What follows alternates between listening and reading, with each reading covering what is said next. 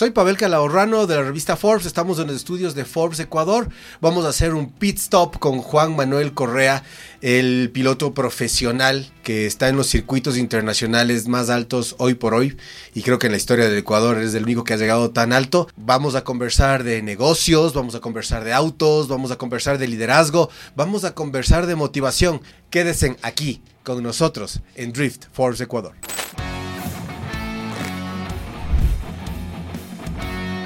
Autos, motos, tecnología, movilidad sustentable. El podcast Drift. Desde los estudios Force, Ecuador. Comunidad Force, bienvenidos a otro capítulo de Drift. Tenemos el gusto y el honor de tener al único piloto ecuatoriano que participe en Fórmula 2 en toda la historia del Ecuador. Y esperamos que se quede mucho tiempo más ahí y que siga subiendo tenemos aquí a Juan Manuel Correa. Juan Manuel, bienvenido a los estudios de Forbes en Quito, Ecuador. Muchas gracias, un gusto estar aquí y qué gusto conocerte. Muchísimas gracias por estar aquí. Bueno, este quisiéramos primero empezar. Supimos evidentemente del accidente que tuviste, un accidente muy serio, con consecuencias muy fuertes. Y claro, hemos seguido a la distancia tu recuperación física especialmente, ¿no? Eh, las operaciones a las que fuiste requerido para poder remontar físicamente este grave problema. Pero lo que nunca vimos es cómo te recuperaste mentalmente. ¿Cómo es esa recuperación mental, Juan Manuel? Bienvenido a los estudios de Forbes Ecuador. Gracias. Eh, la, recuperación mental fue igual o, más dura que, que, la física. Como estamos hablando tú y yo hace un ratito, fue me tuve que reinventar como, como persona, como piloto.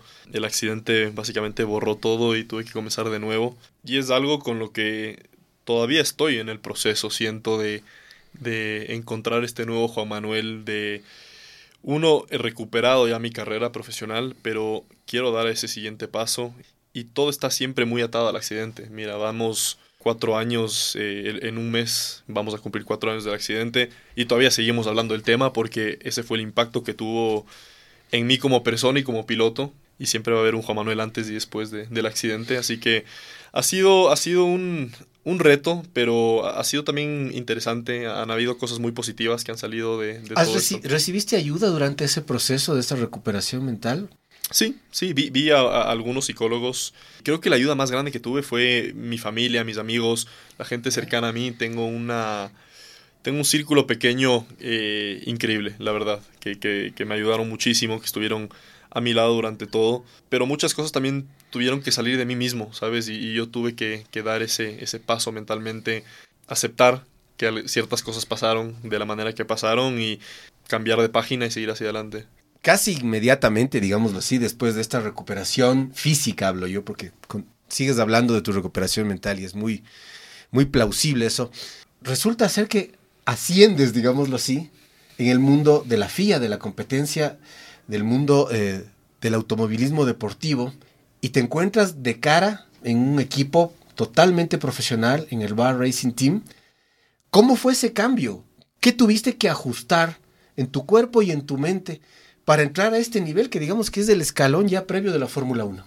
Bueno, todo el proceso fue, tuve el accidente ya en Fórmula 2. Después del accidente tuve que dar un paso hacia atrás a Fórmula 3 para comenzar de nuevo. Hice dos años en esa categoría. Y este año di el paso de regreso a Fórmula 2 al equipo VAR. Eh, y sí, es, es la categoría es el último escalón antes de Fórmula 1. Es una de las categorías más competitivas del mundo. Todo, todos los pilotos que van a estar en Fórmula 1 pasan por Fórmula 2 y están corriendo contra mí ahorita. Entonces, uno, me, sentí muy orgulloso de regresar ahí porque siempre mi meta fue volver a Fórmula 2 y retomar mi carrera donde la había dejado cuando tuve el accidente y creo que lo he logrado este año. Pero es, es Es difícil, es, es una categoría muy competitiva, hay mucho por encima que no solamente está relacionado a qué tan rápido eres como piloto, tienes que traer dinero, tienes que crear tu marca eh, y, la Fórmula 2 es una categoría donde tienes que tener todo al 100% o no vas a poder dar ese siguiente paso. Entonces ha sido un proceso eh, interesante y, sigo en, el proceso de tratar de dar ese siguiente paso, pero no, me siento increíble de, estar donde estoy. ¿Cómo, es ese, ¿Cómo es ese Juan Manuel Correa, administrador, ejecutivo? CEO de tu propia marca y que tienes que llevar estos auspiciantes a tu equipo. ¿Cómo lo haces? ¿De, ¿En qué porcentajes trabajas? Yo digo que es como tener una, una doble vida. Eh, cuando estoy en las carreras soy piloto eh, y, y, tengo una obsesión con ser la mejor versión de mí mismo como piloto. Eh, todo lo que hago del día a día es cómo poder ir más rápido en la pista. Si me tengo que levantar a las 6 de la mañana y hacer algo, porque eso me puede ayudar en un mes cuando esté en la carrera, lo voy a hacer. Y tienes que tener ese tipo de obsesión como, como atleta, porque si no, no puedes llegar al nivel más alto. Pero tengo otra doble eh, persona, que es el, el, como tú dices, el administrador, y que guía y, y, lidera todo un proyecto por detrás. Entonces, mucha gente no sabe que en las categorías, e, el automovilismo es un, es un negocio, es, es, es, todo en base al dinero, esa es la verdad. Y todas estas categorías junior, antes de llegar a la Fórmula 1, el piloto tiene que traer el, el, el presupuesto. El equipo no te, no te paga al piloto. No, tú no firmas con un equipo y el equipo te paga un sueldo y muchas gracias solo preocúpate de manejar el carro. No, tú como piloto tienes que traer una cierta cantidad de dinero al equipo. ¿Qué es cuánto más o menos? En F2 estamos hablando entre 2 a 3 millones de dólares al año. Es lo por que lo menos. toca a ti. Eso es lo que yo tengo que traer al equipo. Para yeah. que el equipo pueda eh, llevar mi carro, viajar, contratar a toda la gente. O sea, ese es el presupuesto ¿Y del de equipo. dónde sacas esos 2 millones? De auspiciantes. ¿Cómo, cómo, cómo, es esa, ¿Cómo es esa vida tuya? Cuéntame. ¿Son auspiciantes ecuatorianos? ¿Son auspiciantes de afuera? De todo lado, de todo lado. Yeah. Y he creado un equipo, que lo llamo mi equipo personal, de gente que me ayuda con el tema administrativo, tema comercial, consiguiendo nuevos auspiciantes. Siempre estamos, constantemente estamos hablando con nuevas compañías, buscando nuevos prospectos. Ese, ese Juan Manuel Correa Team. Sí. ¿De cuántas personas está formado? Cuéntame. ¿qué, qué, estamos hablando de tres o cuatro personas que están casi full time. Contigo. Conmigo. ¿Ellos están en Ecuador o están en Estados Unidos, en Europa? ¿Cómo se contactan con los usos horarios? Cuéntame tengo, cómo es eso. Tengo una persona en Ecuador. ¿Ya? Tengo una persona en Londres. Eh, una persona en México. Uh -huh. Entonces tengo así todos los, los horarios cubiertos. Y, y, también se encargan. Cada uno se encarga un poco de cada región, pero trabaja mucho en conjunto. Entonces, es, es algo que y esto salió en verdad. Hice un equipo a este nivel profesional después de mi accidente. Cuando yo quise volver a correr, dije, ¿sabes qué? Voy a volver, pero voy a hacer las cosas mejor de las que las estaba haciendo antes. Y comencé a, a, a encontrar esta gente, a crear este, este, este equipo. Y poco a poco hemos firmando nuevos auspiciantes. Nos está yendo bien, pero, pero es difícil y a veces me siento como vendedor. Soy piloto, pero, pero tengo que venderme, tengo yeah. que vender mi proyecto. Eh, Hay un área comercial que tienes que ayudar a empujar, ¿no? Totalmente. Yo, yo soy, yo soy la, la imagen. Y una cosa que he descubierto es, es mucho más eficiente si yo Juan Manuel Correa, el piloto, voy y hablo con un dueño de una compañía y le explico, mira, este es mi proyecto, necesito esta cantidad de dinero porque tengo esta pasión, a que si va un brand manager y le dice lo mismo, pero yo no estoy ahí, no, no, no tiene la misma recepción. Entonces, eh, todo eso lo, lo, hemos descubierto y yo tengo, creo que tengo un talento para, para, ese, para hablar y, y para, para vender, pero, pero trabajamos muy duro, no solamente en vender el proyecto, pero también en darles a las compañías valor por, por la inversión que están haciendo. Entonces tú te encontrarías, si vas a Fórmula 2 y 3, te encuentras con muchos pilotos que firman a un auspiciante, recogen el dinero, se olvidan y nunca duran con un auspiciante más de un año. Porque, o sea, no hay un seguimiento. Exacto, porque la compañía al final del día dice, oye, estoy invirtiendo, no sé, 500 mil dólares en este chico, uh -huh. no me está dando ningún retorno, no tiene sentido.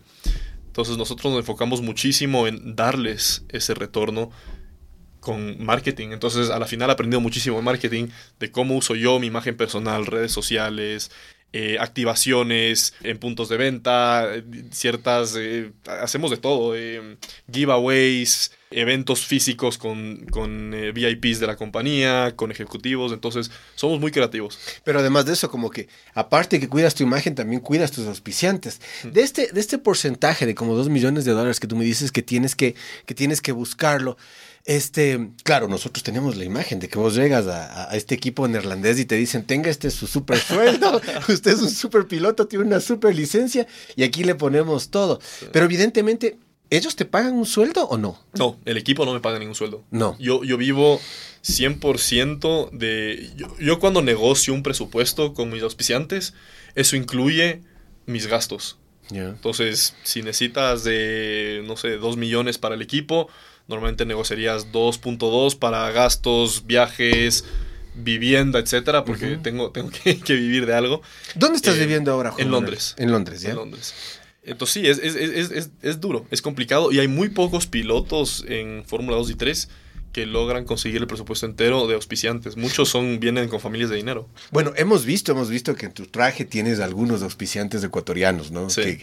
Que qué bueno que, que, el empresariado ecuatoriano también esté apuntalando este tipo de, de, deportes y sobre todo que, como te digo, tienes estás con el talento y ya estás allá. Entonces, ¿cómo ha sido, cómo ha sido esta primera... Nos encontramos ahorita en, en el Ecuador de este, de este año. Llegamos ya a la mitad, estamos en la para de verano. ¿Qué evaluación has hecho de, este, de esta primera parte del 2023? Creo que ha sido un año súper positivo.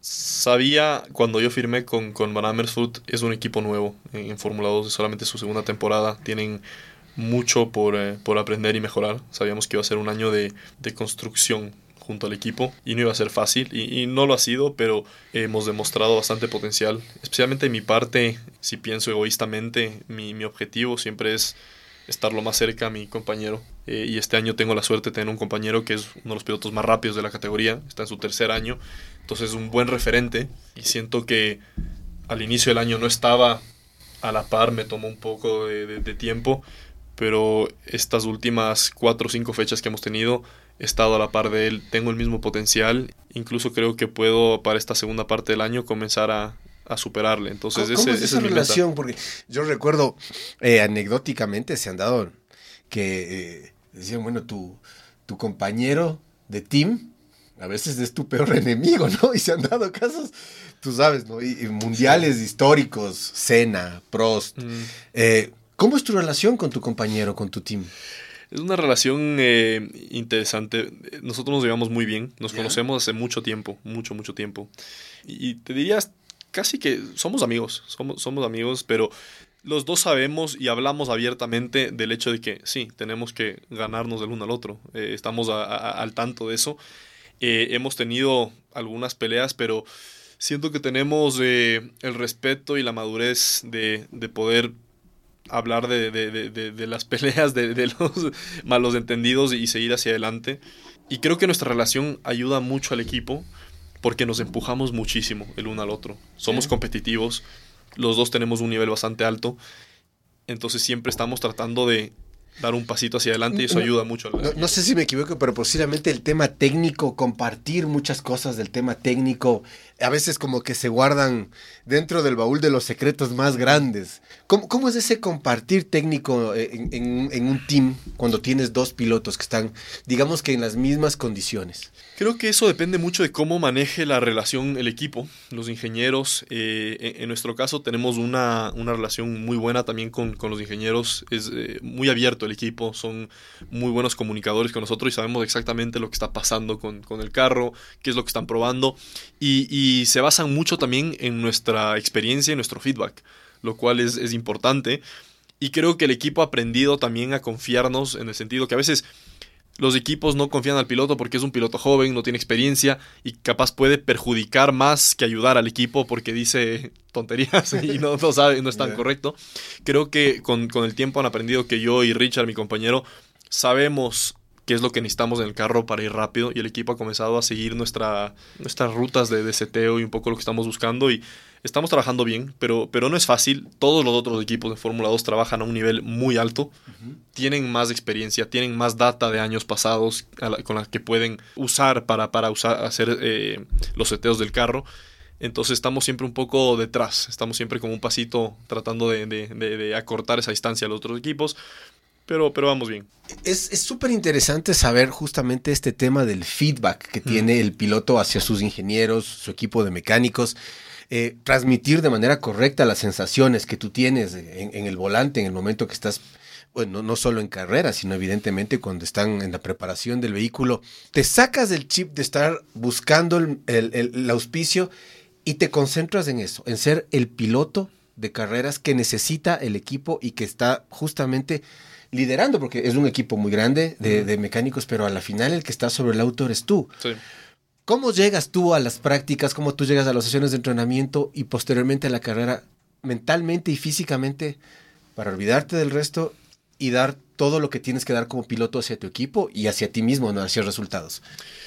Es un proceso men mental de cómo tapar un poco toda la, bulla, ¿no? Lo, que tú dices ahorita es, es verdad. Tienes mucha presión como, como piloto, tienes patrocinadores, tienes un equipo entero que está contando eh, en ti y en que tú siempre estés dando el 100% y estés eh, manejando bien. Entonces tienes que un poco lograr tapar eso, ponerlo de un lado y, enfocarte en, lo que tienes en tus manos en ese momento y, confiar mucho en, ti mismo. Es, un deporte donde tienes que ser eh, bastante primitivo en ciertos sentidos. No sé si, si, entiendes lo que te digo. No puedes estar pensando cuando estás en el carro. No puedes estar... Muy instintivo, tienes, Exacto, tienes que buscar tus instintos una vez que estás en el carro, pero a veces es difícil porque te bajas del carro y tienes que darles una lista de, miren, en tal vuelta pasó esto, siento esto en la entrada de la curva, en la mitad de la curva hace esto y en la salida hace el otro, puede ser el ala, puede ser la suspensión, puede ser la eh, presión de llantas, o sea, es muy técnico, pero ya cuando estás en el momento de manejar, tienes que borrar todo eso y manejar con tus instintos y empujar al 100%. ¿En qué circuito te sientes más cómodo? ¿Dónde, dónde, o posiblemente tienes más experiencia y por eso te sientas más cómodo? ¿Dónde te sientes más cómodo corriendo? Creo que los circuitos europeos, eh, y esta, la última parte de esta temporada que, que, venimos corriendo ahorita ha sido todos los circuitos europeos donde he corrido desde que tenía 17, 18 años, entonces me siento cómodo, los conozco bien, circuitos como Silverstone, eh, Húngaro Ring, eh, inclusive este de, la semana pasada en Spa, un circuito que lo conozco muy bien, entonces me, siento cómodo, pero también me gusta descubrir nuevos circuitos. Al comienzo de la temporada fuimos a, al Medio Oriente, pasamos por Australia en un circuito nuevo. Es un reto, es más grande, pero es, es divertido también eh, explorar estos nuevos circuitos y salir un poco de tu zona de confort como piloto. ¿Cuál te, cuál, en, cuál te, te gustó más de estar de estos nuevos? Australia fue espectacular. Melbourne es un circuito súper especial. Estuve también en, en Jeddah, Saudi Arabia. Es no, no, creo que me encantó, pero es un circuito muy loco. Es, es, el circuito más rápido del mundo y es callejero. Entonces vas a 320 con dos paredes a los lados. Un poco miedoso, la verdad. Eh, es, es, uno de esos circuitos donde tienes que respirar profundo y ser 100% instintivo, porque si piensas mucho, no te va a ir bien. Juan Manuel, ¿en qué, ¿en qué momento deportivo tuyo hiciste un clic y dijiste, me voy para allá? Aquí esta es la decisión que tomo y voy a seguir a este nivel tan alto que es la competición internacional. ¿Hubo algún momento, algún podio, alguna carrera, alguna, no sé, que te dijo o que tú sentiste y dices, aquí cambié?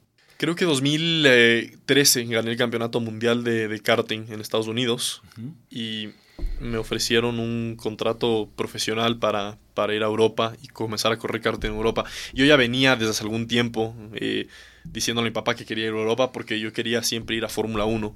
Quería ir por el lado europeo, no quería ir por, por Estados Unidos a, a IndyCar o NASCAR.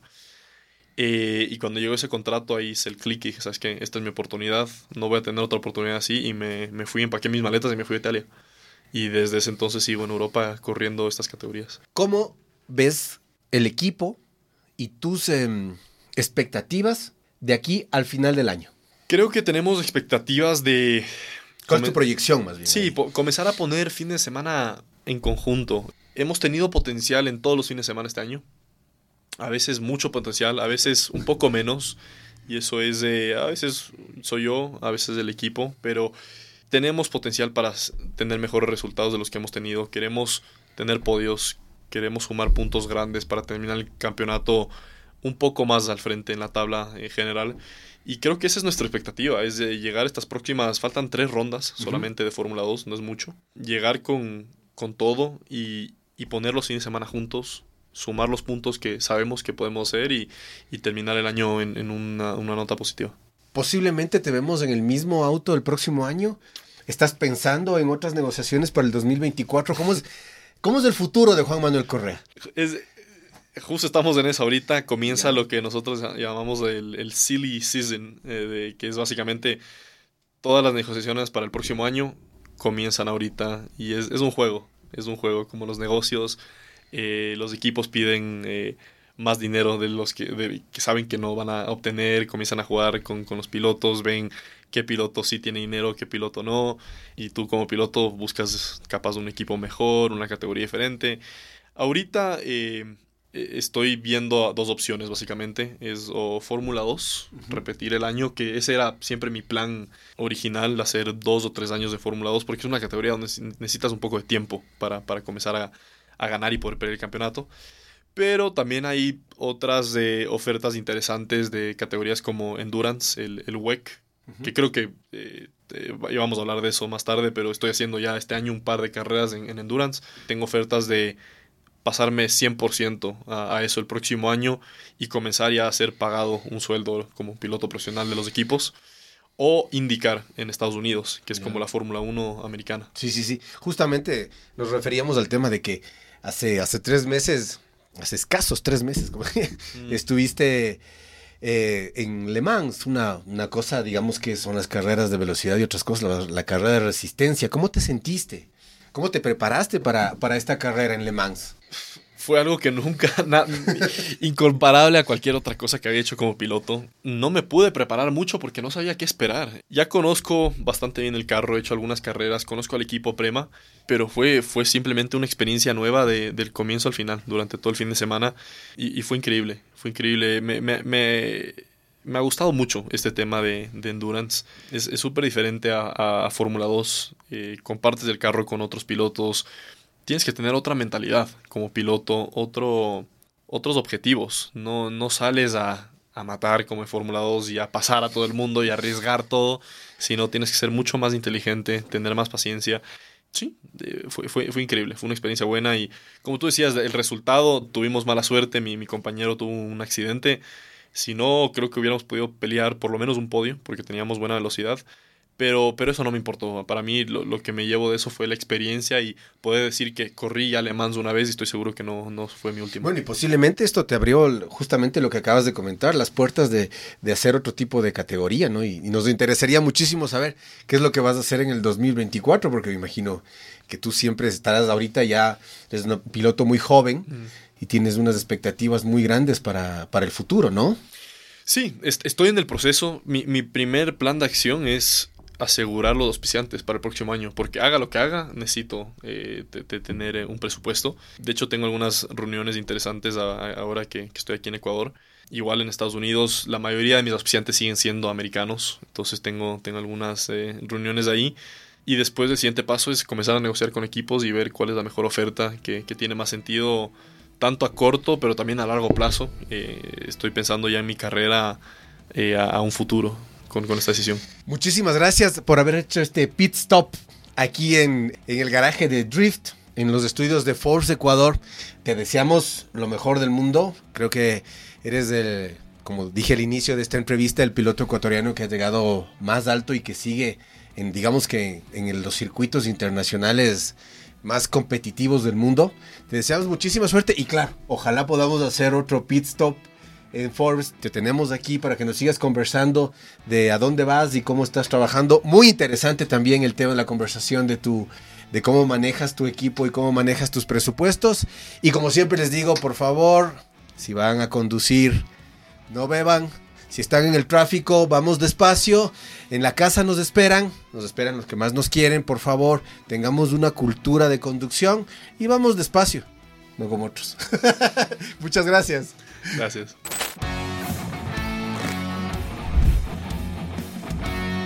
Autos, motos, tecnología, movilidad sustentable.